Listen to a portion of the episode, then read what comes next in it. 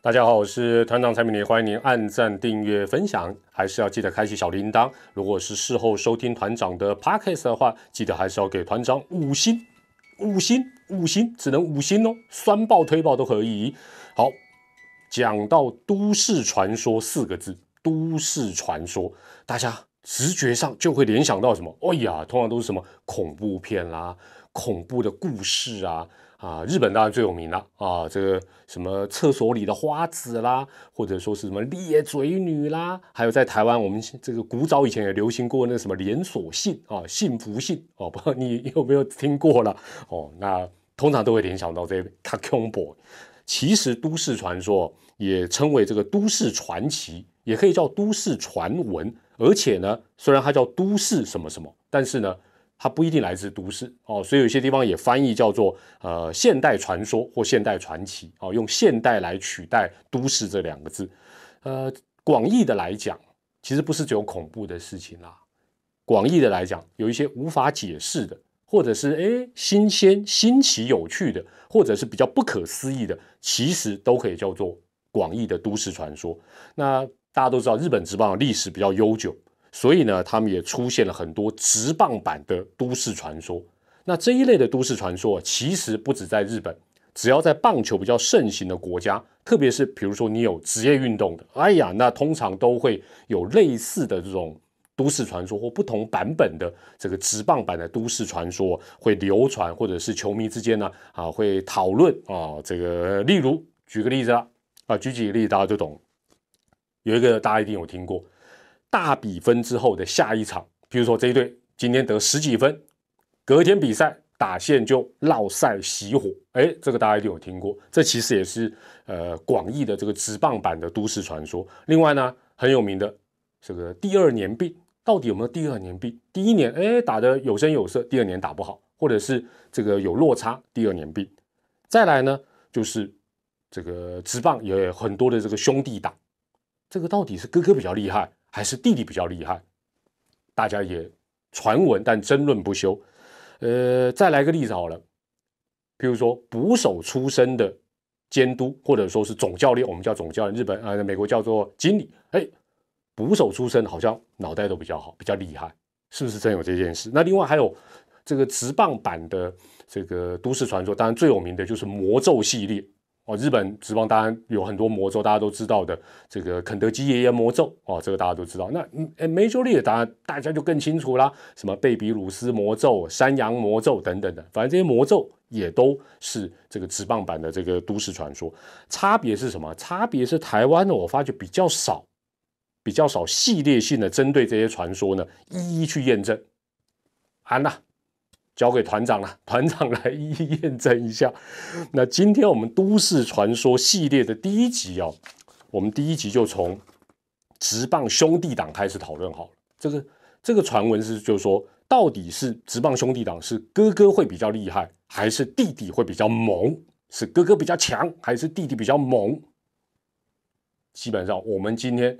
就来验证一下这项都市传说。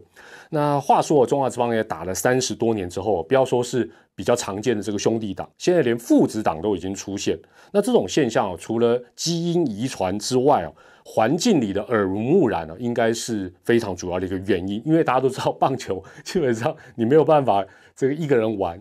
这个 catch ball 嘛，对不对？你没有办法像篮球，你可能一颗球或足球一好像一颗球，你就可以自己做一些练习。棒球通常都是要搭档，所以你家庭里面呢，这个父子啦、兄弟间啦，甚至于兄弟姐妹啦，大家一起玩，成为一种耳濡目染的一个状况。那中职当然现在虽然有父子档，但父子档数量还不是很多，所以我们先今天的这个都市传说系列第一集，我们还是先谈数量是越来越多的直棒的兄弟档的一个部分。那团长。一开始就先问大家一个问题，嗯，后面会公布答案，所以你现在先脑筋动一动，在你印象里面，或者你觉得中职的兄弟党里面，通常是哥哥比较厉害，还是弟弟表现的会更加出色？当然就是指这个啊这一对兄弟本身自己去做一个家族的这个超级比一比了。你觉得是哥哥比较厉害，还是弟弟比较厉害？你脑筋里面先有一个。这个问号先先想一下了。好，那我跟大家解答之前呢，哎呀，毕竟我们这个这个 idea 这个灵感是来自日本的这个都市传说，直棒版的都市传说。所以，我们先看看临近日本的例子，然后再回头来看哦，这个系列都会这样，大家可以看日本的，也可以看这个中华职棒啊，美国职棒呢，美国职棒 团长不是很熟悉，没办法跟大家分享，我们就看台日啦。好。日本职棒哦，当然他们的历史更悠久，参与的人更多，所以他的这个兄弟党的这个数量当然自然是更多。那日本媒体哦，选了其中比较知名的，不知名的就更多了哦，或者比较不有名的当然更多。他只选了其中三十二组兄弟党来做一个超级比一比，而且他是这样子，他只有二选一，就是硬要分出个胜负了哦。那所以这个其实是。哎，有一点点主观啦，哦，有点主观。待会你就知道为什么会有点主观，因为你硬要说谁就是比谁厉害，万一一个是投手，一个是打者，怎么比？其实这就很难比哦。但是，呃，还是能比得出来了。反正不管他的游戏规则是二选一，一定要比出哥哥厉害或弟弟厉害。那没有说什么差不多或比不出来这种这个其他的选项。结果这三十二组日本职棒有名的兄弟党，我直接跟大家讲结果。真的蛮闷的，真的蛮无聊的，也可以说是蛮巧合的。答案居然刚好就是一半一半，也就是 哥哥比较猛的占了十六位，换句话讲，弟弟比较厉害的也刚好就是十六位。哦，这会不会影响到你前面团长问大家中职兄弟党的这个问题？没关系，你先不要急着改，往下听就好。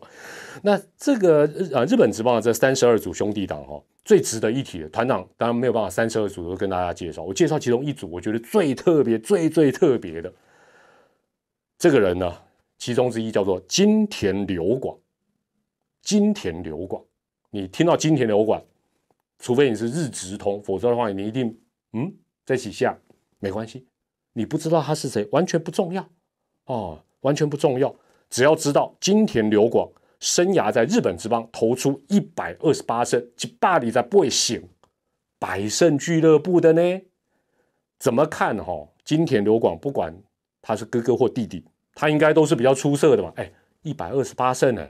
啊，开什么玩笑？百胜俱乐部。不过日本职棒果然是历史比较悠久，这个 参与的怪兽也比较多。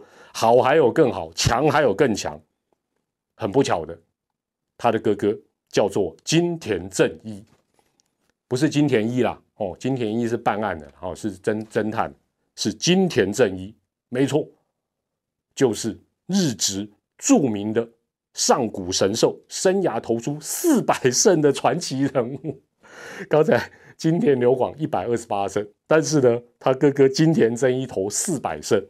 其实先不要讲不可思议的四百胜金田真一光是胜投四百，对不对？败投都两百九十八场，二九八啦。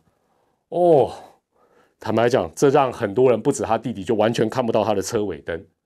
所以这一对兄弟党，金田正一跟金田流广，只能讲哥，你实在太神了，四百胜对上一百二十八胜，这一定比得出来哦。但是你不能讲说。金田流广不厉害啊，很很厉害，只是他哥哥更厉害。那回到我们中华之邦，好日职的，我们就讲到这边，记住了没有？日职是大概一半一半，所以这个都市传说在日职就被证实说，好像没有什么谁特别厉害，弟弟厉害哥哥没有，一半一半。回头我们来看一下中华之邦有关的兄弟党，哈，呃，台湾棒球危机馆一共列出三十九组的兄弟党，哎，所以中职也不少哦。那呃，有些硬要比说谁强谁弱，有点困难。我举个例子，像比较古早以前的林坤伟、林坤汉两兄弟，林坤伟、林坤汉两兄弟，林坤伟是这个低肩侧头，这我如果没有记错，在业余时期也曾经代表中华队、城棒队击败过古巴的这个少数的名头之一。那林坤汉当然很有名，现在是球评，那过去也是一个出色的一个游击手啊，这个内野手。其实一个是投手，一个是野手，光这样比就已经很困难。而且呢，刚才讲到这两个人打职棒之前，加入职棒之前哦，国手资历就当国家队业余时三级棒球其实都很接近，都很棒。那加入职棒之后呢，他们的表现跟年资，所以年资就是说，假设说假设有一个只打职棒打一年，有一个打五年，那那就好比了。问题是他们俩也差不多，哦，所以表现跟年资都算是中上程度，都很接近，所以有点难分高下。总不能讲说弟弟林坤汉比较帅，所以胜出，我硬要这样比就 就比较日本 style 啊。那日本是一定要比出胜负。那我们这个坦白讲，这一对兄弟党，我觉得要讲谁比较厉害，大家有一点点会争论不休了。那我再举个例子，比较大家比较熟的。陈瑞昌、陈瑞正两兄弟，哎，你说团长，这两个都是野手啊，可以比啊。问题是一个是长时间的主战捕手，一个是长时间的主战游击手。虽然都是野手，但是他们都是主战级，而且呢，一个是手，虽然都是内野，但一个捕手，一个游击，那打击你说谁比较强，好像也没有很明显。所以这一对兄弟党，你说要怎么比，也有点困难。那还有一种状况。真的团长也真的是比不出来，就是兄弟姐妹太多了。什么意思？张进德五兄弟，高国辉四兄弟，哇，这个就难了。为什么？譬如说，我们就以张进德五兄弟来讲好，除非是老大或者老五表现特别好或特别不好，